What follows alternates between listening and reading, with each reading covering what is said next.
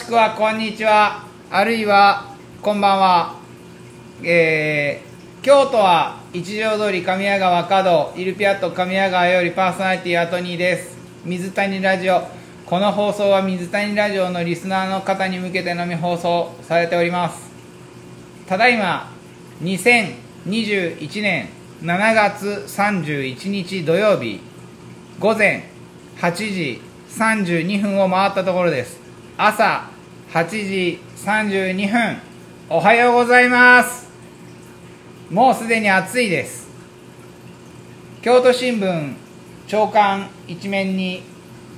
えー、京都2日から京都ってあの本日じゃない京都は2日から31日までまん延防止措置、えー、京都市内に酒類提供停止要請。時短繰り上げ午後8時。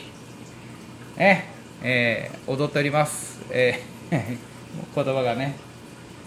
あのー、感染者が増えてしまってということの措置です。で入院の病床の使用率も重症化もちょっと上がってきてるんですよね。やっぱり、うん、感染者が増えるとやっぱりこう医療が自然と逼迫される傾向が強まるっていうのはあそうであってでこれまでの傾向と違うのはいっぺんになんかこう40%とかになってないんですけどまあでも40%今日の朝刊を開いてみてもあの医療の逼迫実を言うと全体50.4%重症者、7.9%これあのつい最近というか先週まではあ重症者は2.6%でえー、全体としても10%とか11%だったんですよ。なので、まあ、100人増えちゃうとこんなことになっちゃうんですね。まあそもそも病床数が少ないんでそうなんですけど、えー、社会面にもまた飲食店なぜ悪者に？っていうふうに書いてあります。落胆怒りの声相次ぐということで。まああのー、そうですね。お酒のなんか飲め飲める特別ステッカーみたいなものもね38項目作って新たに審査を通ったらあのプレミアムシール差し上げますみたいなねとてもあの府はやってるんですけど感染予防対策に直接つながらない項目なんですよ。っていうのは今までやってきた事柄をもっとさらに細かくやってくださいってことが書いてあるだけでそれは飲食店側に要請されている細かな作業ばかりなんですけど本当に感染予防対策を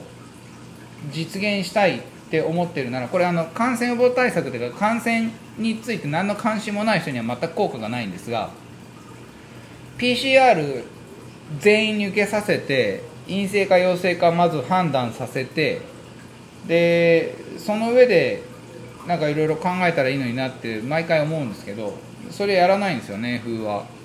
PCR 検査全員受けさせたらいいのに PCR だいぶ受けれるようになってきてると思うんですけどワクチン接種が今まだこう滞ってしまってて供給がストップしてしまってるんで僕ら飲食店にあの利用の方法を細かくこう切り刻んでこうしてくださいっていう以上に利用する人たちにあのどういう状態なのか自分のコンディションどうなのかってことをまず確認してもらうって作業をあのもうこれ1年以上もなるんですけど全く取ってきてないっていうのがすごいな。だって利用する人たちに熱があったらやめてくださいとか体調がおかしかったらやめてくださいとかって言ってるじゃないですか。でも実際にこのあの市中感染したりコロナ感染させたりしてる理由って無症状なんですよ。もうだから無症状の人が感染を広げるってことは分かってるんだけどそれは調べようとせずに無症状の人が店に来ちゃうかもしれないから店の人よろしくお願いしますって言ってるのが飲食店に対する対策なんですよ。もうあの分かってる方は分かってると思うんですけど感染対策になるわけないですよ。だってお店やりながら人狼を見つけるってことだからあの人狼を見つけ出すあぶり出す方法を例えば38項目新しくこうチェックシートをやってプレミアムシールを貼ってあるところは人狼が入りにくいよねっていうふうに言ってるだけででもそれでも入ってくるしそれでも感染させる恐れがあるし超超難しいゲームじゃんみたいな。ゲームじゃないんだけどうんトニーの中ではもうなんかあのルール分かってないやつをゲームやってる感じがしてて あのあのトニーそんなにゲーム得意じゃないんですけどこのルール分かってないやつゲームすると本当に面倒くさいです説明が毎回毎回。であのトニーも多分追われてると思うんで、えーね、いつも大東さんたちと、えー友人たちとゲーム会をするんですけどその都度前回ゲーム会に一度も勝てませんでしたんでね。全く全く立つ瀬がなかったですね。今あの朝朝サルコーヒーのブレンド3を入れて、えー飲みながら収録をしてるんですけどトニーはあの私はですねトニーはっていうとちょっとなんか頭悪い感じになるんですけど私あの7月28日に2回目のワクチン接種してまいりまして、えーおかげさまでワクチン、え2度接種することが完了しております。で29日の朝は何ともなかったんですけど、まあ、接種後25時間ぐらい経ってからやはり発熱しましてあの7度2分ぐらいがちょっと1時間ぐらい続いたのかな。でもなんかそれ以上に体がもうなんかああ動きたくねえなとかだるいなっていう状態がずっと続いてて。あのー本当に なんだろうなこれやる気ないなっていう一日でした。29日は辛かったな。夕方にカロナールっていうあの薬を飲んで体調は回復させて乗り切ったんですけどまああのコロナウイルスに感染すると多分もっとひどい状態になるんだと思うんですよ。無症状だとはいえ多分ちょっと具合悪いなとか倦怠感があるなとかっていうことは否めなくって本当には全くあのピンピンしてる若い子たちもいると思うんですけど基本あのウイルス入ってきて中で免疫作るときに出る症状なんでワクチン接種してこれが出るってことはもうなんか僕の年ではコロナウイルスに感染すると あの死にはしないかもしれないけどやっぱり体の一部持ってかれるの嫌だなと思ったりしながらちょっとこう過ごしてたりはしてたんですけどなんといってもまああのねワクチン2回目打たせていただいたんで非常にありがたいなと思ってます。あの怖がってる方もいてあと陰謀説信じてる人もいるんであんまりなこと言えないですけどあの打てるなら打った方がいいですよ。あのね体にこうワクチンが入るかウイルスが直接入るかどちらかしかないと思ってるんで。でウイルス入っちゃうとあのうちのお客様でもいるんですけど、えー感染してホテルに缶詰になってたっていう話をちょっと先日聞いたんですがもうあの家中アルコール消毒しないといけない、えー家族は全員 PCR 検査を受けさせられる、えー経過観察期間を設けられる日常の時間は全部奪われるんですよ。で死にはしないんだけどそれはあの USJ に1週間行けるとかそういう感じじゃないんでしかもなんかあのね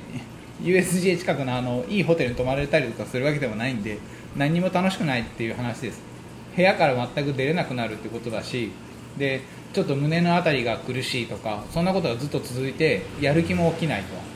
えー 味覚が一部奪われてるって言ってましたねその方ね。あのここで食事しながら やっぱり味わかんないとか言って あの笑い事じゃないですよ。笑い事じゃないけどもうどうやって感染したか知んないんだけどもうかかったんだったらかかったこともお疲れ様ですって言うしかないじゃないですか。であのー体のダメージを受けて一番反省してるのは多分ご自身なんでもう二度とごめんだって彼は言っていたし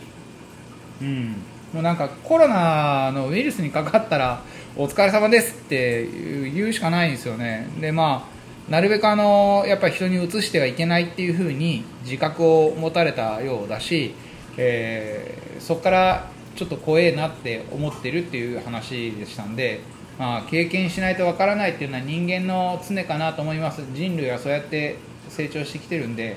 まあ、あの成長する過程がみんな速度がバラバラなんですよねっていうことだと思うんですよね。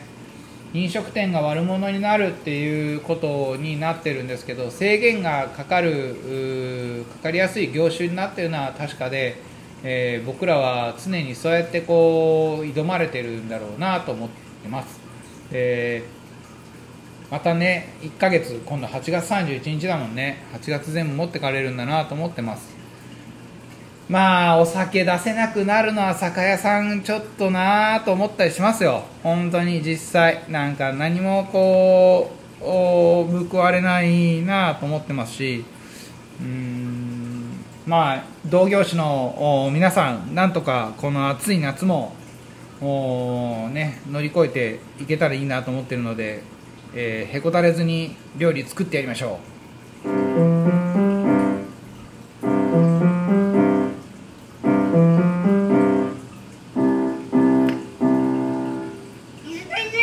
はい、えーこの収録ね実を言うとね3回目なんですよ。あのえーっと接種した2回目接種した翌日の朝にあの調子が良かったんで何でもないです!って収録したんですけどそれは容量が大きすぎて、まあ、アップロードできなかったんで削除しで昨日の夜にもう1回撮ったんですけどそれはそれでなんか喋り方が暗くってあのマンボウが決まったっていう話をちょっと長めにしたんですけどあの内容が本当に暗くって 聞けたもんじゃないなっていうのであの結局削除してで、えー結果今3回目になってます。まああの暑い暑い朝だな。夏夏らしい夏です。まあ、あの感染経路を立てない理由として東京オリンピック開催だとかが、まあ、指摘されてるんですけどそれはオリンピックの関係者から一般市民に感染拡大させてないんでオリンピックは関与してないというふうに言いたげでやってますけどあのオリンピックの因果関係っていうのはあれをやることでみんなの心がウキウキしてワクワクして、えーいい話になってるじゃないかってそういう気の緩みを生んでいるっていうことに対する無責任と無自覚っていうことが招いている結果、えー東京で3000人超えていると。うん。本当にあのオリンピックに関心を持てないように政府は心がけるべきだったなというふうに思っていてあの都に私自身はあのオリンピック開催は全然賛成派なんですよ。やってくれたらいいです。あのお金のかかり方だとかその海外からの選手が入り込むとかいろんな面でいろんなこと言われてますけどオリンピックっていうことだけで考えたらそのやり方は本当にいろいろ考えないといけないですよ。考えないといけないんだけどオリンピックっていうのはやっぱりあの部活から始めてきたスポーツも含めてその子たちやその人たちがもうほぼ青春を全部捧げてしかも世界トップレベルで地球上でこの競技競えるやつ俺たちしかいねえよなっていうようなイベントじゃないですか。だからそれはやったらいいと思うんですよ。全然やったらいいと思うんですよ。で努力が報われる姿をあの私も見たいですし、えー皆さんがそれを見たりとか聞いたりとかすることで励みになったりすることもあるっていうオリンピックです。ただ今回はコロナ禍での開催だからそういうことやってるかもしれないけどどういうことなんだろうってあんまり関心を持たせないようにしてでも記録だけ残すっていう記録会にするべきだったなっていうふうにずっと思っていてあの開会式をする時のなんかいろいろなごたごたもそうですし、まあ、一番最初ね会場を作るっていうところからそうだし、まあ、あのなんだったら誘致するところからそうで汚染水だとかその、まあ、福島原発はコントロールアンダーコントロールされているとかされてないんですけどアンダーコントロールされているとかっていうそのご飯論法を使ったりとか。まああのいろんなところがあってでオリンピック自体開催していて感染確感染者をたくさん増やしているっていう直接的な原因じゃないけれども要因にはなっていることは間違いないんですが都知事も首相もそれを認めないっていう論法を使っちゃってるんでみんなの気分もあのじゃあいいじゃん。で大阪市長の松井さんもオリンピックやってるから修学旅行を連れていくっていう話です。修学旅行連れていくっていうことを言うこと自体は全然いいと思うんですけど僕はあの維新の会全然支持してないんでそのやり方に関しては全然支持しないんですが PCR 受けさせて陰性の子だけ連れていくっていう話をしていてまあそれはあのその通りだなと思うんですけどそれが可能だったら本当に最初に言ったみたいに、